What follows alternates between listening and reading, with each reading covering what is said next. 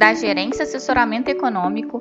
Esse é o seu Bebê Conexão Mercado, que traz para você as principais notícias e nossas análises do Brasil e do mundo dia, sexta-feira, dia 6 de maio de 2022. Eu sou Adriana Lima e vou apresentar um panorama sobre os principais mercados. No exterior, a expectativa dos investidores é pela divulgação do payroll nos Estados Unidos, após reinterpretação hawks do FONC ter movimentado os ativos no dia de ontem. Hoje, nos Estados Unidos, a partir das 9h30, será divulgado o relatório de emprego, chamado payroll, que deve mostrar um mercado de trabalho ainda forte em abril, com expectativa de criação de mais de 400 mil novas vagas formais de emprego, taxa de desemprego desacelerando e aumento dos ganhos por horas trabalhadas. Na Europa, um dirigente do BCE disse que a instituição deveria elevar a sua taxa de juros para depósitos, atualmente menos 0,5%, para território positivo até o fim deste ano, mas não quis dizer quando gostaria de ver o primeiro ajuste. Outro dirigente disse que o BCE, o Banco Central Europeu, discutirá um aumento de juros na reunião de junho. No Reino Unido, o economista-chefe do BOE disse que a autoridade monetária precisa ver evidências de estabilização das expectativas de inflação no curto prazo antes de considerar uma pausa no processo de aumento de juros. Só lembrando que ontem o BC inglês elevou sua taxa básica de juros pela quarta vez consecutiva. Na Alemanha, a produção industrial de março caiu 3,9%, a queda mais intensa do que era esperada de 1%. Na agenda do dia, teremos entre os discursos